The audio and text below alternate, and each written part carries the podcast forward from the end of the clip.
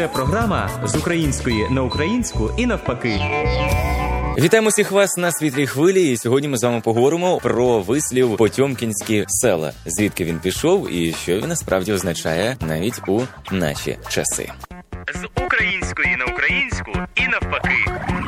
Відомий державний і політичний діяч князь Григорій Олександрович Потьомкін був із 1774 року фаворитом і найближчим радником російської цариці Катерини II. Він анексував у 1783 році півострів Крим і прискорив колонізацію півдня України. На той час це була Малоросія. Коли Катерина у 1787 році оглядала нові території, Потьомкін наказав упорядкувати лише фасади сіл, демонструючи тим самим добробут України. Вислів Потьомкінські села слугує символічним позначенням уведення в оману, окозамилювання, примарності того, що насправді не існує. Додамо, що образ Потьомкіна постійно привертав до себе увагу істориків і літераторів. Одним із найбільш значних художніх творів останнього часу, що присвячений життю діяльності цієї визначної особи, слід вважати роман Фаворит російського письменника Валентина Пікуля. Отже, не будемо вживати у своєму реальному житті і обставинах а таке поняття як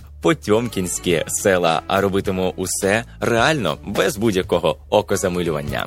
З української на українську і навпаки.